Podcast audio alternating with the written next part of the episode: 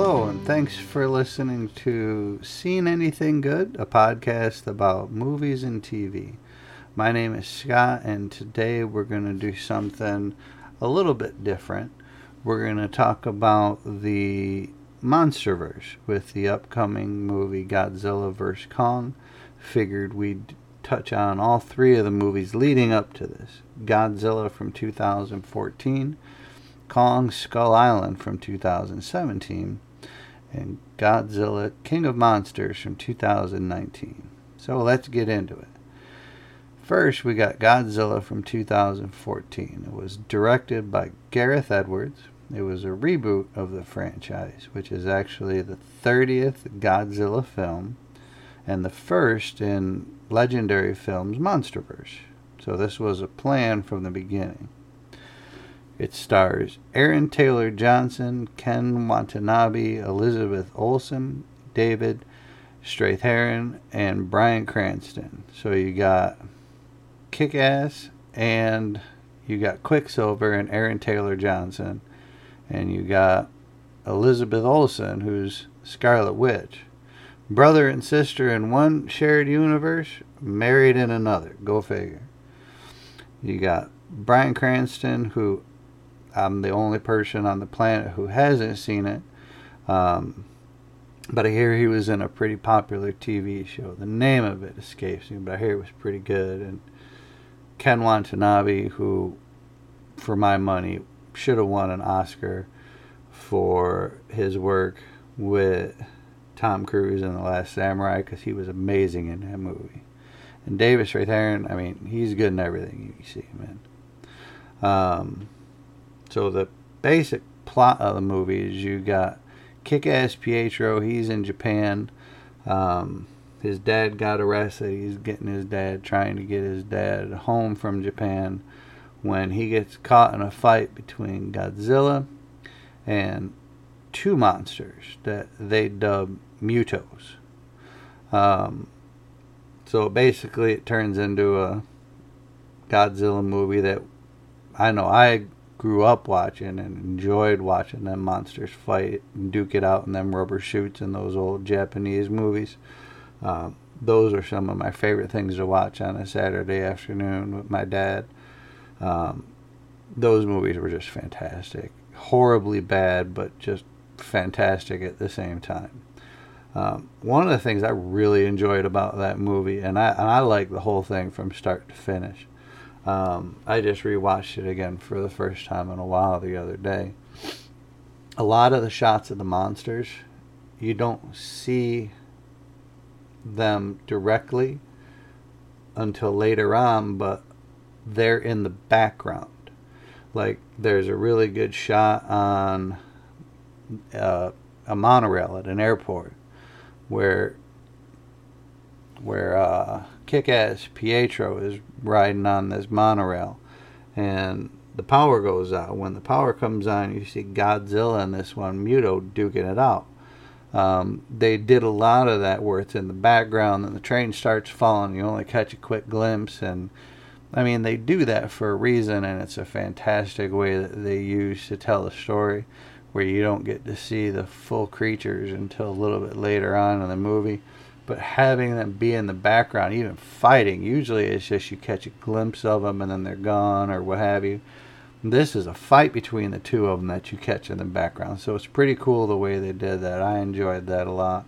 Um, overall, that movie was great. On my fall asleep scale, not a Not even a droopy eyelid during any time that I've watched this, and I've seen it more than once. I really enjoyed it. Next, we got Kong Skull Island, um, which actually chronologically takes place first. Um, it was directed by Jordan Vogt-Roberts, um, also a reboot, second in the MonsterVerse.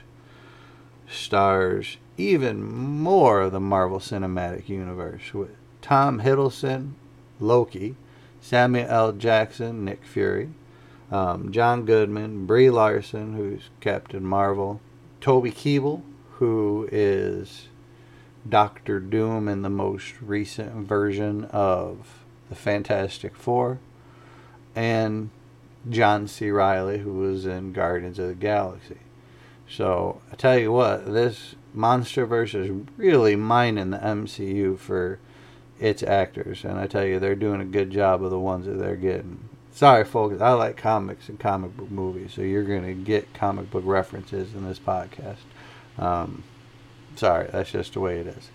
Um, story set at the end of Vietnam. Um, John Goodman's character, he's trying to get onto this expedition that's going to this uncharted island called Skull Island, um, with quote-unquote to map it, um, dropping seismic charges to map it. Um, when they get there, a whole lot more than what they bargained for, because they run into Kong almost immediately, um, as well as other monsters. Um, I liked it because the last time we saw King Kong, I believe, was in that Jack Black movie, which was just absolutely horrible. Um, they didn't overdo it with the monsters in this movie, I don't think. Um, I thought they did a really good job with the monsters that they had. Um, a lot of it was just really big creatures. Um, and then... they did have some really scary looking monsters that you don't see, but a lot of it was just mutated creatures almost. Um, I enjoyed it. I'll watch it again. I hadn't seen it in a while, um, because I knew that if I started watching it, that it might be one that once you've seen it too much, you might not enjoy it. So I hadn't seen it in a while, and I watched it again the other day and glued to it. Loved it. Just absolutely loved it yet again. Great movie. Great cast. They all did really well together. Um, and it was the first thing I had seen Tom Hiddleston in other than a Marvel movie. And he was fantastic in it. So, um, and John C. Riley's in it. I'm watching it. And he was fantastic. And he was hysterical like he normally is. So he was the right amount of comic relief in that movie. It, it was really good. I enjoyed it. Lastly, you got Godzilla, King of Monsters, directed by Michael Dougherty. Stars Kyle Chandler, Vera Farmiga, Far, Farmiga. I, I don't know if that's how you spell it or pronounce it or not, but Vera Farmiga. Uh, Millie Bobby Brown, who's eleven from Stranger Things. Um, Charles Dance from Game of Thrones fame is the head Lannister there. Um, Aisha Hines, O'Shea Jackson Junior or Ice Cube Junior Um, and returning, you have David Strathairn and Ken Watanabe. It's set five years after Godzilla. Farmiga, or I'm sure I'm not pronouncing that right, but Vera will just call her. She plays a scientist who created a machine that can talk to the Titans and ends up waking up Mothra. And her machine works because she's able to actually, in a way, communicate with Mothra. At that point, her and her daughter, eleven, from Stranger Things, again, are captured by that head Lannister from Game of Thrones. And they take her to another monarch site in order to wake up King Ghidorah. Um, basically, every monster that you've ever seen from any Godzilla movie from way back thirty years plus... is in this movie, and it is fantastic and better for it. I loved it because I loved all those monster movies. They dig deeper into Godzilla's mythos, and they show where he lives in the earth.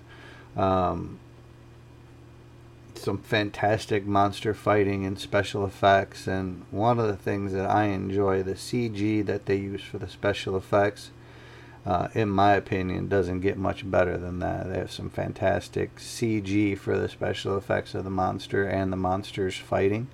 Um, where you'll watch a movie and the C G is horrible, but you'll watch this and it looks fantastic. So I, I, I was a big fan of all three of these special effects. Now, as far as Rotten Tomatoes go, Godzilla got a seventy-six percent on Rotten Tomatoes. Audience gave it a sixty-six percent. Kong, seventy-five percent on Rotten Tomatoes. The audience gave it a sixty-nine percent.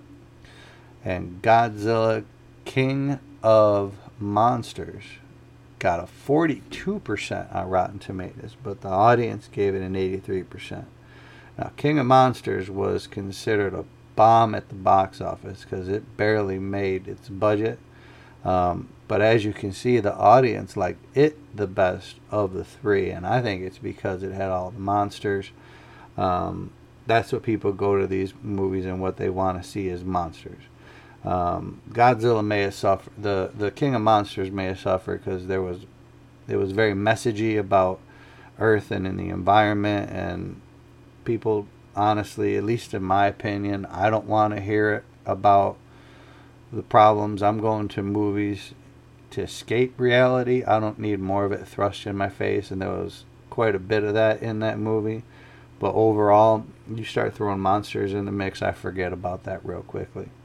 Um, all in all, I'm excited for Godzilla versus. Kong. I kept my H B O Max for that, and also for, among other things, the Justice League Snyder Cut. Um, I'm very much looking forward to Godzilla versus. Kong. As far as these three movies go, I, I recommend all three. None of them put me to sleep. None of them made me tired. I, I was awake and watching them, and very much engaged throughout all of them, and all of them warrant more than one watching for me. Um, I enjoyed all three of them and will continue to watch anything they put out. Well, that's it for this episode. Be sure to leave any questions, comments, anything you'd like. Uh, Facebook.com forward slash SAG podcast. And on Twitter at, at Scene Anything. That's S C E N E anything. Uh, thanks for listening. Hopefully you enjoyed it, and we'll catch you next time. Talk to you later.